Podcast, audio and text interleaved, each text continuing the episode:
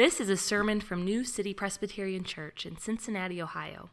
To learn more about New City or to hear more sermons in this series, visit newcitycincy.org. Our scripture reading this morning is from the Gospel of Luke, chapter 5, verses 33 through 39. It's found on page 861 in the Bibles in your rows if you'd like to turn there and follow along as I read. Luke 5, 33 to 39. And they said to him, "The disciples of John fast often and often prayers, and so do the disciples of the Pharisees. But yours eat and drink." And Jesus said to them, "Can you make wedding guests fast while the bridegroom is with them? The days will come when the bridegroom is taken away from them, and then they will fast in those days." He also told them a parable. "No one tears a piece from a new garment and puts it on an old garment. If he does, he will tear the new, and the piece from the new will not match the old. And no one puts new wine into old wineskins. If he does, the new wine will burst the skins, and it will be spilled, and the skins will be destroyed. But new wine must be put into fresh wineskins. And no one, after drinking old wine, desires new, for he says, 'The old is good.'" This is the word of the Lord. Thanks be to God. Well, good morning. My name is Josh. I'm one of the pastors here. And what I want to do today is to give you a little bit of what you might call a theology of feasting. And I'm going to, just fair warning, I'm going to come on pretty strong this morning, teaching that in favor of the idea that feasting and celebration is the normative mode of the Christian life. But that said, before I get into it, before I come on strong, I don't want you to hear what I'm not saying, okay? Don't hear what I'm not saying. I'm not saying that there's not a time to weep. I'm not saying that we should paper over the suffering that we find in the world, the suffering we see in our own lives by sort of putting on a happy face. I'm not saying there's not a time for fasting and for mourning. In fact, we have a whole series coming up on the book of Lamentations in a few weeks, and we'll be grappling with all of those things, right? There is a time to mourn. There is a time to weep. There is a time for sorrow. And I know some of you are in the thick of some terrible difficulties right now. We just prayed for Miles and Emily to that extent. So while this is a sermon today about feasting and celebration, please do not hear this as ignoring the realities of sin and brokenness and heartache and trial and suffering in this world. Rather, I'd hope that you would hear this instead as a strategy in which to face those trials and heartaches and suffering and darkness, even as a way to push back against the darkness we see in the world, not to ignore it. So caveats aside, right, as a beginning this morning, my thesis is, if you don't celebrate well, if you don't learn to feast, you will suffer, your understanding of the gospel will suffer, and ultimately your mission in this world will suffer. If you don't learn to feast well, if you don't learn to celebrate, I think you will suffer because we're made for that kind of celebration and joy. Your understanding of the gospel will suffer, will undervalue and underplay what's been done on our behalf, and ultimately the story that you tell to those around you. Your mission will suffer in the world. Now, if I'm even close to the truth on any of that this morning, then the stakes are high for what we're talking about. And I know that is a big claim, and so let me try to prove it to you even before we get into the passage here right at the start. Three things just to hold in your mind this morning. They should be kind of easy to remember. You can talk about them over lunch. Three things I just love you to think about. 7-1, Louis Louis, and the Son of Man came. 7-1, Louis Louis, the Son of Man came. All right, 7-1. That is the ratio of feast to fast in the Old Testament law. The only fast prescribed annually in the Old Testament law, perpetually prescribed, is the Day of Atonement. But on the other hand, there's all kinds of feasts commanded of God's people in the Old Testament to be celebrated year after year, and most of the time they lasted many days. 7-1. Now, if you're a Christian, my contention is you should be at least as celebratory as the people were during the period of the Old Testament. And think about it, you actually have much more reason to celebrate. The book of Hebrews says they had shadows back then, but you have the reality now. They longed for a Savior, But our Savior has come. They saw the Spirit's anointing come upon people from time to time, but you have the Holy Spirit living inside you. They went to a temple. You are the temple of the living God. They had a sense that death could somehow be defeated, but you know that Jesus Christ died and rose again. He says he's going to prepare a place for you in the kingdom of heaven. They longed for a bridegroom for Israel to come and redeem his people. We have the bridegroom who has already come. 7-1. We ought to be at least as celebratory as the people in the Old Testament. All right, Louis. I read a while back about a man in Philadelphia who organized a parade. And the theme of the parade was the rock and roll song, Louie Louie. Now, that guy, when he was interviewed about the parade, he explained, he just kind of wanted to throw a parade. And that seemed, the song Louie Louie was as good a reason as anything else. And let me suggest to you, there's something deeply good and right about that impulse to look for something, to look for anything really that's worth celebrating. And sometimes the best you can do is just to find a rock and roll song, right? But even that is worth throwing a party about. Every community is telling a story. Every community is telling a story. Sometimes we tell it with our words, but often we tell it with the quality of our life together, right? We're telling a story about God. We're telling a story about what it's like to know him. And sadly, sometimes the church has told a story that seems perpetually dour. And that story goes something like this. Don't smile too much. Tuck your shirt in. Hey, it's not much fun, but that's the price you pay in order to get into heaven. Groucho Marx said once, I've had a wonderful evening. This wasn't it. Unfortunately, that's some people's experience of coming into contact with the Church of Jesus Christ. It should not be, though, the story we're telling with our community. In John chapter 2, Jesus performs his very first miracle. It's at a wedding. Maybe you've heard this story before. It's at a place called Cana, and they run out of wine, and so the party's in jeopardy, and Jesus steps in, and if you know the story, he turns water into wine, a lot of wine, actually. And Dostoevsky has this place in his novel, The Brothers Karamazov, where the characters talk about this story. And the characters are talking about it. In John 2, they're talking about it. And they said, these people, they would have been fairly poor people, the people throwing this wedding. The family would have spent all their resources to make this party happen, to celebrate their children's marriage, to celebrate their life together in this community, in this neighborhood, in this village. And so what a disappointment then to have the wine run out, and the celebration cut short. What a disappointment then to know that all you have is not enough. And so Jesus steps in. And here's what the priest in Brothers Karamazov says in the novel. He says, I love that passage. It's Cana of Galilee, the first miracle. Ah, that miracle, that sweet miracle. It was not men's grief, but their joy that Christ visited.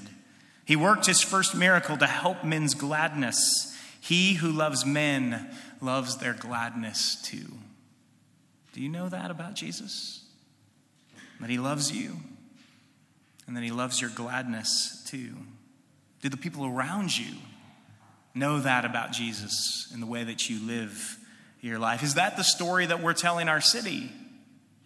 Through the quality of our life together. Every community tells a story. 7-1, Louie Louie, the Son of Man came. The New Testament completes that sentence exactly 3 times. Class, you know how that ends? You don't have to answer it out, right? But I'll give it to you, all right? The Son of Man came. First, Mark chapter 10. The Son of Man came not to be served, but to serve and to give his life as a ransom for many. Then secondly, in Luke 19, the Son of Man came to seek and to save the lost.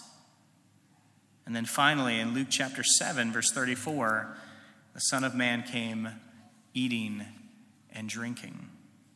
I think you can go ahead a few slides there. I think we've got those all up there on the screen. You should be able to see them. There we go. Yeah, one more. Yeah, so all 3 of those, right? The first 2 statements are statements of purpose, right? Why has Jesus come? Well, he came to serve.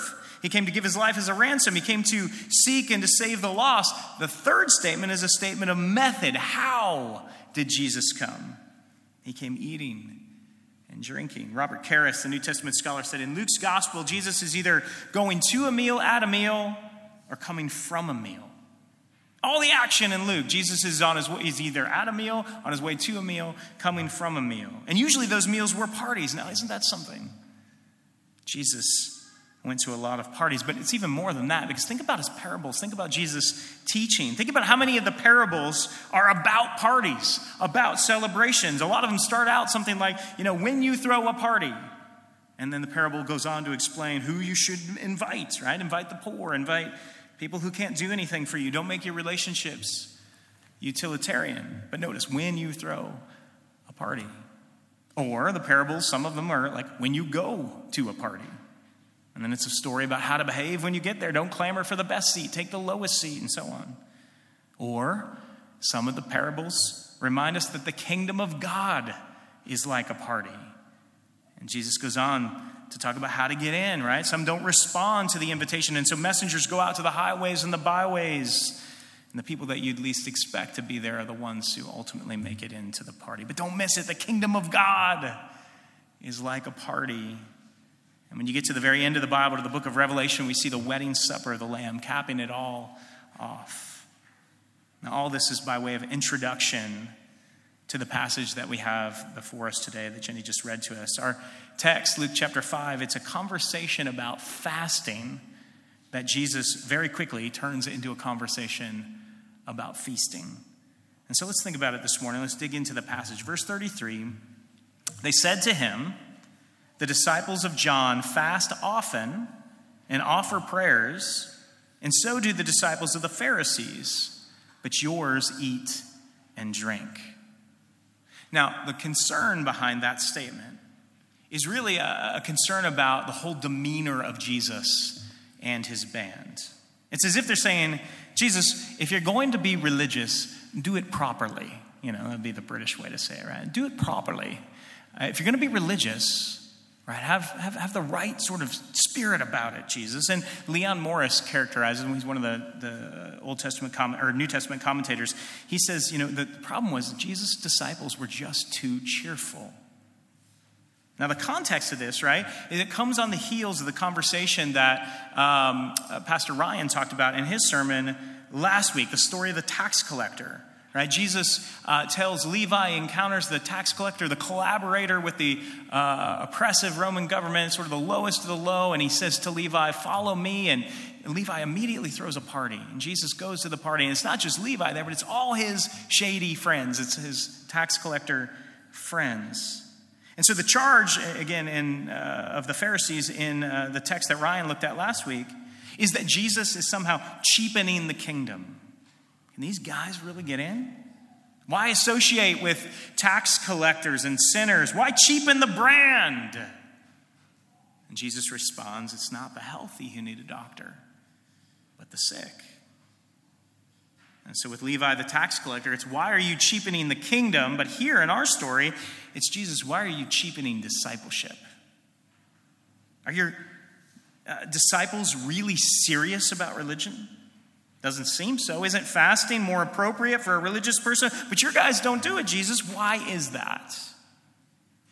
Now, we should stop for a second maybe and say, well, what is fasting? Fasting is, just very simply, it's intentionally going without food for a time. Usually you drink water or juice or something, and sometimes certain kinds of food allowable depending on the type of fast and so on. But that's what fasting means literally, right? To deny yourself food for a period of time. And as a spiritual practice, there's all sorts of good reasons for someone to fast. Fasting can be a vehicle for creating an intense sort of spiritual focus, a fuller concentration on the things of God. Right? Even as you go about your daily business, fasting sort of reminds you to turn your attention to God, right? The hunger pains actually serve as an aid in that, as a way of keeping you, calling you to prayer, and even as you go about your normal day. It also creates space for that.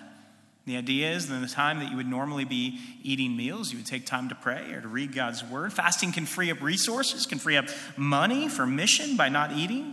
You can give away the money that you would have used in order to help the poor, for example.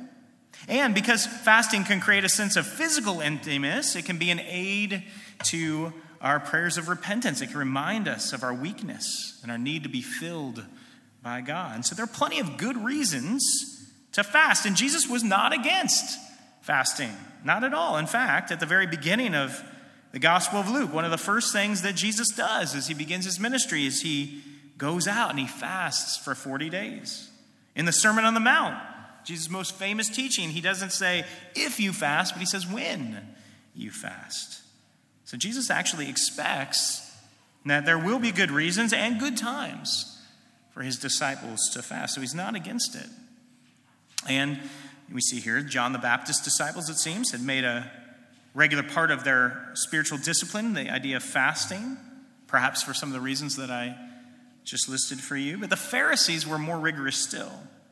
And as I said before, the Old Testament only commands fasting one day per year on the Day of Atonement. But the Pharisees thought, if you're going to be really serious about this, really serious about religion, really serious about following God, then you should fast much more than that. And so the Pharisees fasted twice a week. And Ryan made reference last week to Luke 18. But in that parable that Jesus tells, he tells a story of a Pharisee coming into the temple to pray. And the Pharisee sort of sets himself apart from the rest of the people, kind of stands off to the side, and he begins to pray, and he says, God, I thank you that I'm not like all these other men, extortioners, unjust, adulterers, or even like this tax collector. And then he goes on to list in his prayer all the good things that he's been doing, fasting twice a week among those things that he lists. Now, that prayer that Jesus gives us in the parable in Luke 18, it gives us an insight into the way at least some of the Pharisees thought about spiritual practices. You know, normally when you say things like, God, I thank you for, right? Then you go on to list things that God has done for you, right? Graces you have received, undeserved blessings that have come into your life. But when the Pharisee prays, he says, God, I thank you. And then he goes on to list all the good things that he has done, right? And we see, right, including fasting among them. You see what's going on there, right? The Pharisees, at least some of them, used fasting and other spiritual disciplines as a way to present their resume to God. Look how devoted I am, God. Look how much I'm denying myself. I really am holy now. Bless me accordingly. God, I'm good, so you owe me. And beyond that, it was a way of marking themselves off from the unrighteous. It was a way to feel good about yourself as you look down on others. Thank you, God, that I'm not like these other people who don't fast like I do. So fasting in the first century was a sign of serious religious commitment. And here comes Jesus, and here comes his guys, and they aren't doing it, or at least they're not doing much of it. Why? Jesus gives us the answer in the next verse, verse 34. Jesus said to them, can you make wedding guests fast while the bridegroom is with them? It's not that fasting is bad, it's just that feasting is better. And in particular, Jesus says, this is a time for the feast. Jesus says, what's going on right now with my ministry in the world, it's like a wedding, and I'm the bridegroom, and my disciples, all my followers are the wedding guests. So why in the world would you fast at a time like that? I mean, can you imagine going to a wedding reception where the bride and groom cut the cake, and then nobody gets to eat anything? I mean, that would be kind of anticlimactic, wouldn't it? Can you imagine going to a wedding where there's a toast and everybody raises a glass, but they're all empty? How lame would that be, right? I had a friend who grew up working in a nursing home. It was our high school and college job. And she told a story about this one little girl who would come and visit the nursing home. I don't think she had any relatives in there, but her parents brought her around to go and visit the nursing home. And of course, everybody there loved to see her. They looked forward to her visit. She had a smile that lit up the room, and everybody, it's fair to say, they looked forward to her coming. They delighted in her when she was there. And so she knew this. And one day, this little girl, when she got there, she ran in the front door and she yelled at the top of her lungs, I'm here! You can be happy now! That's actually kind of what Jesus is saying here, isn't it? This is not a time for fasting. This is a time for feasting. I'm here. You can be happy now.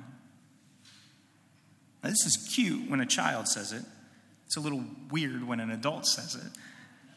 And then you tack on the title that Jesus gives himself, and it starts to make folks a little bit uncomfortable. Because Jesus calls himself the bridegroom. And the folks who would have been hearing this, if they knew their Old Testament scriptures, they would know the bridegroom of Israel was God himself. In the Old Testament, time and again, God refers to himself as the husband of his people Israel. Hosea, Ezekiel, Jeremiah, and probably most famous, the prophet Isaiah. For example, Isaiah 54. For your maker is your husband.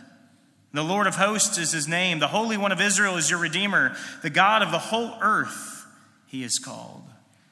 Any person familiar with the Old Testament scriptures would have heard Jesus' claim to be the bridegroom as a claim to be God himself. And one of the reasons you would fast is that God feels far away. But now God is here. Jesus says, I'm here. So you can be happy now. Now he does say down in verse 35 that there will be a time when the bridegroom will be taken away. And that will be a time for fasting. Verse 35, the days will come when the bridegroom is taken away from them, and then they will fast in those days. And almost certainly here he's referring to his crucifixion. The Greek word taken away actually is sort of imbued in the meaning of it is the notion of violence, violently taken away. Jesus is talking about his death, and that would be a time. This is a time to mourn and to weep and to fast. But Jesus goes on to describe his followers ultimately as wedding guests. And wedding guests don't fast at a party, not while the bridegroom is with you. When I lived in New Jersey, there was a guy who lived in our building. His name was Zoltan. And he was from a town in Hungary called Heidel-Szloboszlo. I'm sure I'm pronouncing that incorrectly, but that's the way I remember it anyway. Zoltan from Heidel-Szloboszlo.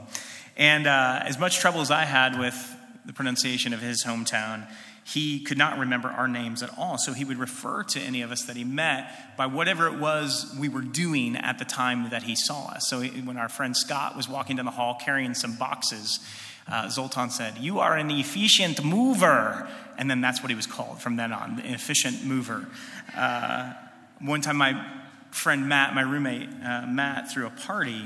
And so whenever Zoltan saw him thereafter, he would call Matt, "You are the party maker," which is kind of a cool nickname. But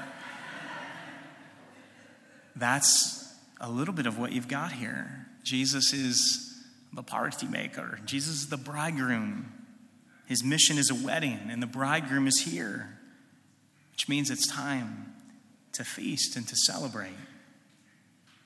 He goes on then to elaborate on this by telling a parable. It says, verse 36, he told them a parable. And if you're imagining here a parable with convincing characters and a plot twist, an interesting storyline, you're going to be disappointed because this is more of a string of metaphors than it is a story. But Jesus goes on. He says, no one tears a piece from a new garment and puts it on an old garment. If he does, he will tear the new, and the piece from the new will not match the old. I used to have this long sleeve T-shirt that I got when I was 18, 19 years old, something like that. And I hung onto this thing for like 15 years, despite the fact that it was virtually torn to shreds. It was hanging on just by like one strip of cloth, It was in every way irreparable. Too many holes, no patch could really fit it in any way, shape, or form. But it was so comfortable. I just wanted to hang on to this thing. I would wear it under other shirts. And then, you won't believe this, but one day my wife, Paige, threw it away. Can you believe the offense against personal property rights that she committed in that moment, right? In her terms, it came up missing, I think is how she described it. I'm after reading this story and Jesus' parable, I'm a little more sympathetic to Paige's case here, because that's kind of what's happening here. Jesus is saying you can't patch something like this, right? In Mark's gospel, it's even more clear why, because it refers to the new garment that you're trying to sort of patch on there as an unshrunk cloth. Remember, they didn't have pre-shrunk things back then, right? So if you take an unshrunk piece of fabric and you put it onto an older fabric that's already shrunk, when the new fabric begins to shrink again, it's going to tear away. It's going to make the holes even worse in the old fabric. And to make it even more foolish, the new garment is also destroyed, right? You've already cut up a new piece of cloth. So you've ruined both the old and the new for no good reason. And Jesus continues, verse 37. He says, no one puts new wine into old wineskins. If he does, the new wine will burst the skins, and it will be spilled, and the skins will be destroyed. But new wine must be put into fresh wineskins. Wine in those days was put into containers of animal skins for fermentation. And since wines emitted gases and expanded as it fermented, new wine had to be put into new skins, which were flexible and capable of expanding and stretching. Old skins, which had already stretched as far as they could, were brittle, and thus you'd never put new wine in them. Now, what's the point that Jesus is making here with these metaphors, these images? What Jesus is saying, right, that his coming into the world, his ministry is so new, so different, so radical that it can't possibly be contained in any of the old forms. In other words, Jesus is not a patch for your old way of life. You can't just do everything the same as you did before with just a little Jesus tacked on and think that's what the Christian life is all about. He's new wine, he's saying. He can't be contained or assimilated into the old wineskins of your previous framework, your previous way of thinking about the world, about your life, about your calling. In other words, when the bridegroom comes, it changes everything. That's the point of the parable. And so let me just close by leaving with you just a couple of questions, 3 questions actually, to ponder this morning as we close and throughout the week. You can talk about it in your community groups, you can talk about it over lunch, but 3 questions about this passage. And the first is this: has following Jesus radically changed your life? Or is he something more like something you've tacked on? In other words, you're doing life pretty much the same way, just a little Jesus thrown in. Or your life looks just the same as everybody else around you in your neighborhood, your school, your socioeconomic class, whatever it may be. You got a little Jesus on Sunday or on Wednesday night or whatever it may be. Listen, this whole point of this whole story is Jesus is not meant to just be a patch to your life. He's not an assistant or a life coach helping you achieve your goals. He's come to give us new life, not just as an add-on to our old life. Verse 39, then, the very last verse of the passage, really is kind of a warning, isn't it? And no one, after drinking the old wine, desires new, for he says the old is good. Now, wine aficionados, don't read too much into this. We all know vintage wine. We all know old wine is better. Jesus is not trying to contradict that here, okay? There's limits to every kind of illustration or word picture that you give. Jesus' point is simply that some will see that he has come to change everything and that he's not just an add-on, but a total call to transformation. And then as they conclude that, they'll want to go back to the old way. They'll say, it's just easier, it's more familiar. I'm not ready for this overhaul. Jesus says, follow me. Even if that means I'm going to blow up your plans, follow me. Even if it means radical change, are you willing to follow? Are you willing to radically reorient everything else in your life to following Jesus rather than trying to fit him in to the system that you'd already created? Has following Jesus radically changed your life? But then secondly, have you learned to feast? Have you learned to feast? If the bridegroom is coming, if he is coming again, this means the dominant note of our lives should be joy and celebration. And let me say again, just as I did at the beginning, right? This does not mean ignoring pain. This does not mean papering over suffering and trial and tribulation. We live in a broken world. Jesus said, you will have trouble. He wept with his friends when they were in those places. So feasting is not ignoring the darkness. Rather, it's a strategy for defying the darkness or pushing back against the darkness. I moved to... I mentioned New Jersey a minute ago. I moved to Princeton, New Jersey on 9/11/2001. Driving there as the planes hit the buildings in New York City. And just about a week afterward, I went into Manhattan with some friends. And there weren't a lot of people around. There were some people around. There was still ash over the buildings. And a few restaurants had just reopened. Again, there weren't a lot of people there, but there were a few. And I just remember seeing folks sitting out at these tables on the sidewalk. And I remember thinking how bravely defiant it was to eat those meals right there, just inside of ground zero, bravely facing the darkness, breaking bread as they did it, through tears in many respects, but feasting nonetheless, hospitality, celebration, joy, laughter, love. Feasting are weapons of light in a world of darkness. To feast is not to ignore the darkness. It's to do battle against it. We raise a glass, toasting the real king in anticipation of his coming kingdom, an eternal kingdom that will make whatever suffering we endure here ultimately seem light and momentary by comparison, to use the words of the Apostle Paul. Have you learned to feast? And then last question, what story is your life telling? What story is your life telling? What's the story of your family? What's the story that our community is telling to the world around us, to our neighbors, to our friends, to our city as a whole?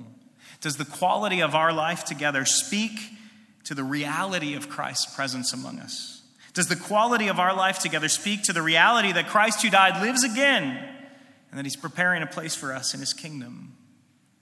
The bridegroom has come, and he's coming again. And our calling is to live as if that is the case. And part of that is through our feasting together. Let's pray. And then we're going to come to the Lord's Supper in a moment. The band's going to come and lead us in another song. Lord, we need this teaching from Jesus. I need this teaching from Jesus. And we need not just to hear it, but through the Holy Spirit, we need to let it seep down into the deepest parts of our lives, our souls. And so, Lord, we ask this morning, where our hearts have hardened to the change that we need, we ask that you would soften us.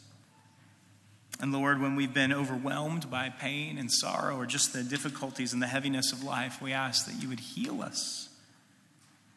And would you arm us now with the joy of the gospel and send us into the world with the weapons of laughter and love and hospitality and kindness.